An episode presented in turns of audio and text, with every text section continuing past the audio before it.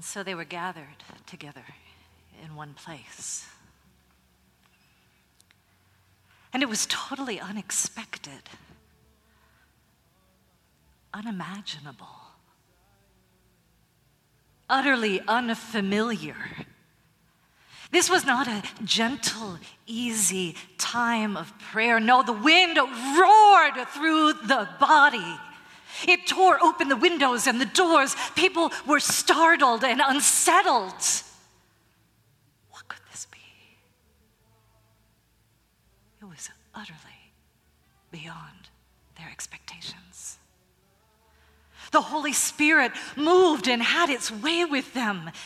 Each of them huddled together, just a small minority, shut up away somewhere, holding on to a belief they had that just maybe it was true, that they were worthy and indeed heirs to life eternal.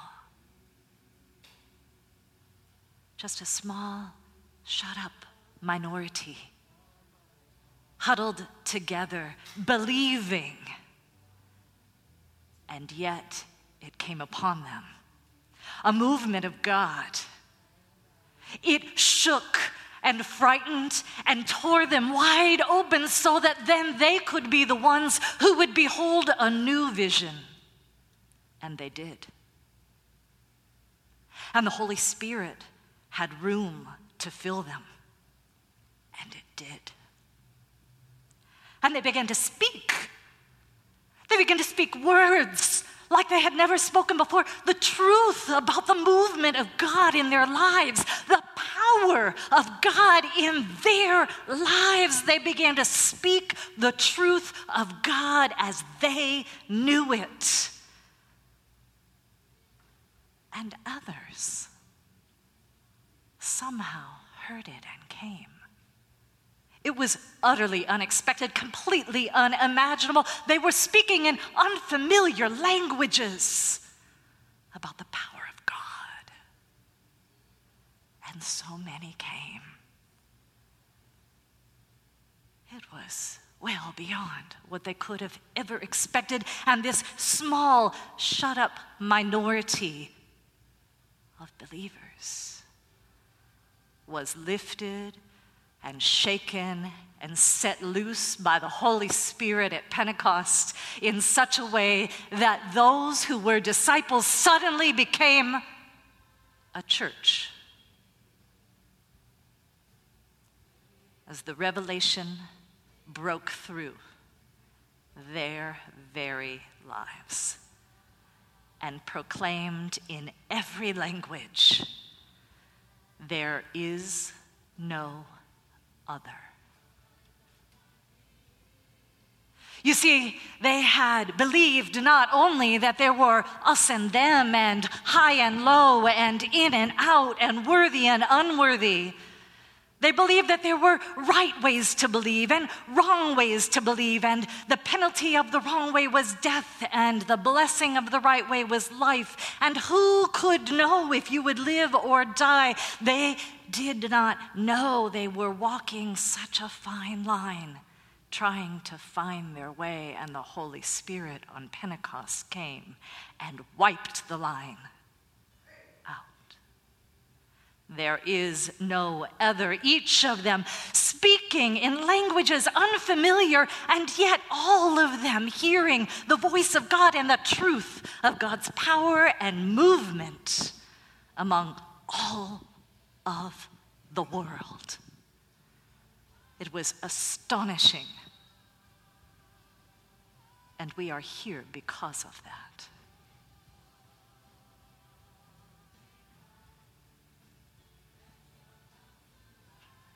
So, is it done? Did God move thousands of years ago and we get together so we can talk about it?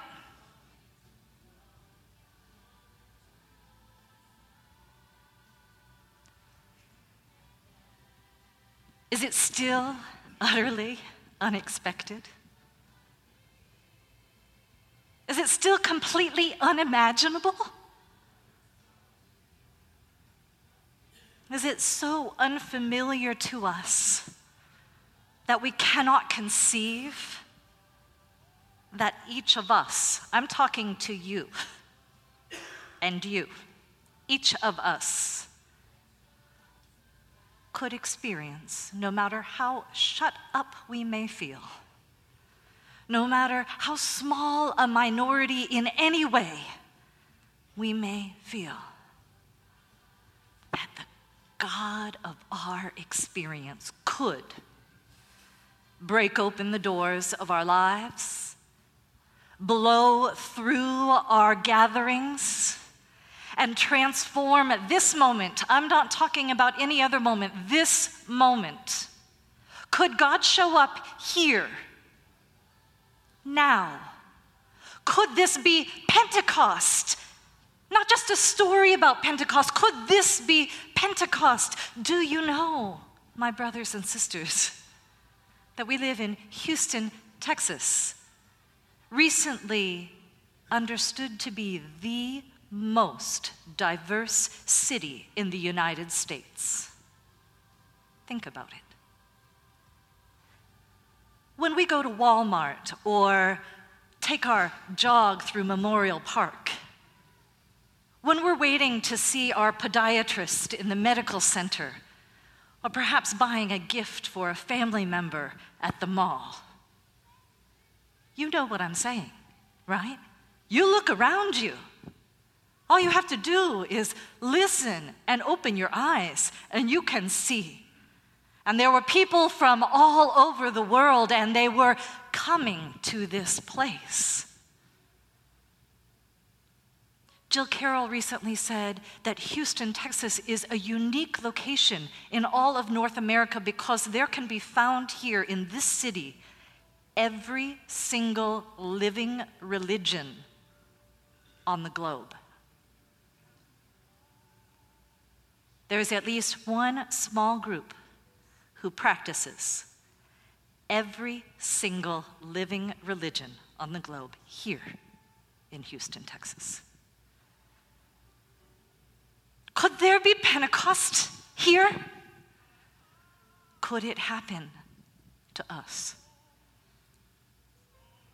Could we have a new vision? Could we experience a sense of the Holy Spirit moving through us, blowing us away, bringing forth our truths? How many of you speak the truth about your relationship with God, really? How many of you tell exactly what you doubt? And what you believe. How many of you talk about how you find God in the garden or making love to your partner or painting?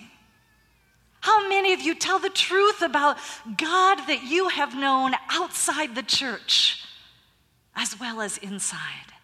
Or the things that you struggle with, but you pray anyway, or the things you accept as true and you never pray at all?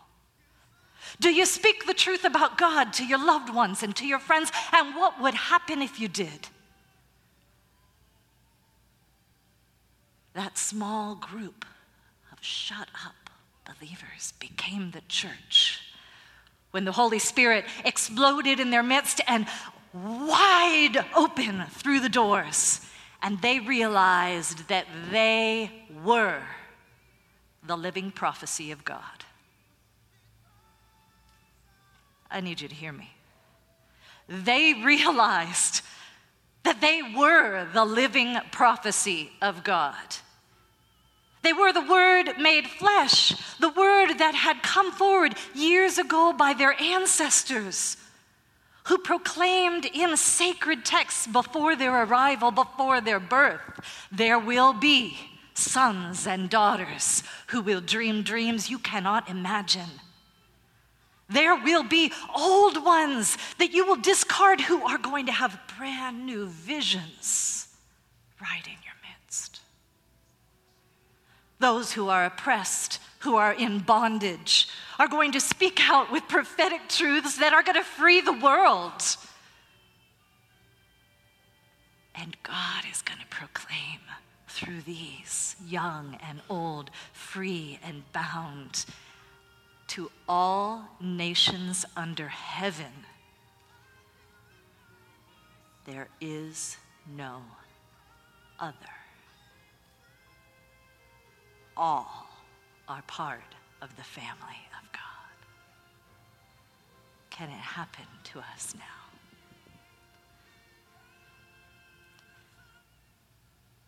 John Shelby Spong, bishop in the Episcopal Church, says the book of Acts chronicles the story of Christianity's walk into what it was created to be. He continues, and today we continue to write our chapter in that same ongoing story.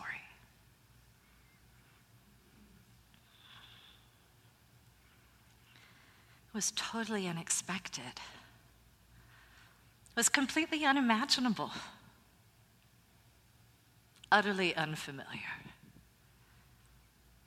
They were used to just sitting at the bar with each other and flirting a little, smoking a little cigarette, and having some really bad booze lifted from behind the bar in a dirty glass. They were used to sliding in under the cover of darkness and getting close to each other for a few minutes so they might find just a little bit of hope that they were not alone. It was dark and it was smoky and it was loud and it was frantic and it was filled with everybody who was nobody. Because that's what that place was for. That Stonewall Inn was a small piece of strange heaven for all the others in the world who had no place to call their own. It was not much to our very privileged standards. But without it, we would not be here today. I am not making a large statement, I am not over exaggerating. Without places like that, little dive bars where those of us who have been shunned from church and community and family for decades could find one hour to claim some sense of hope of their own reality. We would not have our reality here today. And so it was that night, completely unexpected. It was just like any other night a little bit of cruising, a little bit of hanging out, a little bit of let's go and let's not. When the usual happened, and then the unusual broke through. You see, the usual was that the bar got raided. The unusual was that something happened in the mix. There seemed to be a rush of a violent wind. Something stirred among them that had never happened quite that way before. It was like fire rising up through their veins, this new sense of power and passion. Where did it come from? We have no idea. All that we know is that right now we're having a vision of a new way, and we are beholding a sense of spirit among us. I am looking at my brothers and sisters, and I see fire here. There is power here. It is unimaginable, but it is happening. It is true. They began to speak their own truth. They said, No, no, you won't. No, I'm not. No, you can't. No, I am worthy of more than you will give me, and I say no more. I am speaking the truth of a beloved child of God in my own language.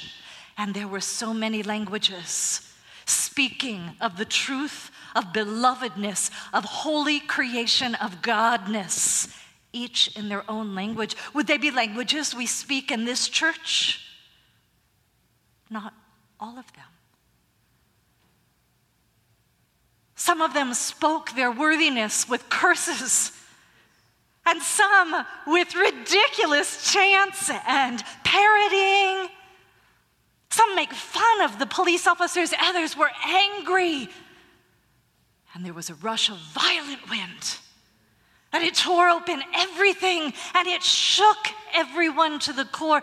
But they realized this, this is a prophecy of God coming to life. So, just in case you're wondering, yes, I believe that in Stonewall, God was Pentecosting the church. I want to be very clear. Yes, I think that in Stonewall, this rebellion, this uprising, this movement of lesbian, gay, bisexual, transgendered, queer, questioning, drag queens, street people, street walkers, accountants, bankers, people closeted, people out, all of those people, that movement of everyone who had been told, shut up, shut away, shut down, when they said no, we are not an other. I absolutely believe that God moved on this earth. Because the God that I know is a God of liberation, and the God I know is a God of worthiness for all of creation. And the God I know cannot bear for all of God's creation to suffer without freedom Yes, I believe that Stonewall was God's Pentecosting our church in this age. I'm going to challenge you to claim it yourself. I'm going to challenge you to claim your ancestors, your roots, the reason why we are able to sing and to preach and to sit and love one another, to learn, to grow, to be who we are. Because we have made our way on the path of those who opened it for us. And my brothers and sisters, make no mistake, that way was closed at one time. These moments that we share, these words I speak, everything, every breath we take right now is rising out of the breath of those who have gone before us. This is true for us in our faith walk. We speak often of Sarah and Abraham and Hagar. We speak often of David or Paul or Mary Magdalene. We speak of those who made the way for us to worship our God. Those numbers are much larger than we generally celebrate. Those numbers are much larger because there is no other.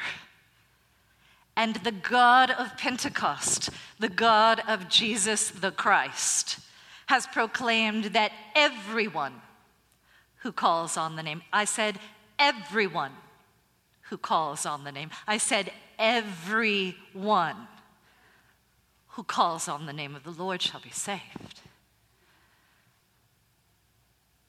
This is our history. I'm challenging you, people of God, to embrace it, to embrace yourselves as part of it, and even to claim your part in the history making for what is to come. Can the move of Pentecost happen? Is God done? Is the church done? Or can we be transformed from mere believers into waymakers for the life of the world. And so, people of resurrection and all who live in Houston, indeed, those who call themselves Christians around the world, let this be known to you and listen to what I say. Indeed, lesbians and gay men people of transgender experience and bisexuals, those who are queer, questioning any types of experiences in the human condition. All of these are not drunk or deviant as you might suppose. It is still early in our faith day together. No, this is what has been spoken through the prophets of the ages. In the last days it will be, God declares, that I will pour out my spirit on all of you. And your sons and daughters shall speak truth to power. And your young ones are going to see visions that you cannot even imagine. And the old among us, our elders, are already dreaming dreams that are shattering our expectations. And everyone oppressed in this place or free, in these days, God is pouring out God's Spirit, and you too shall speak the truth of your relationship with God.